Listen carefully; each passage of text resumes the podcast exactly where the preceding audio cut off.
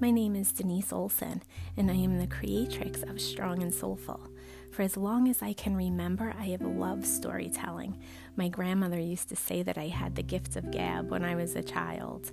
I didn't only like telling stories, I also loved hearing the experiences of other people or getting so wrapped up in a book that the characters became my friends, and when the book ended, I would feel sad. But it wasn't until after I lost my husband on September 11th, a New York City firefighter, that I learned the intrinsic value that storytelling holds.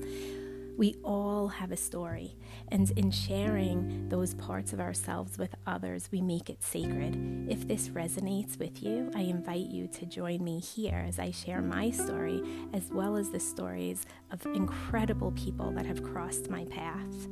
With love.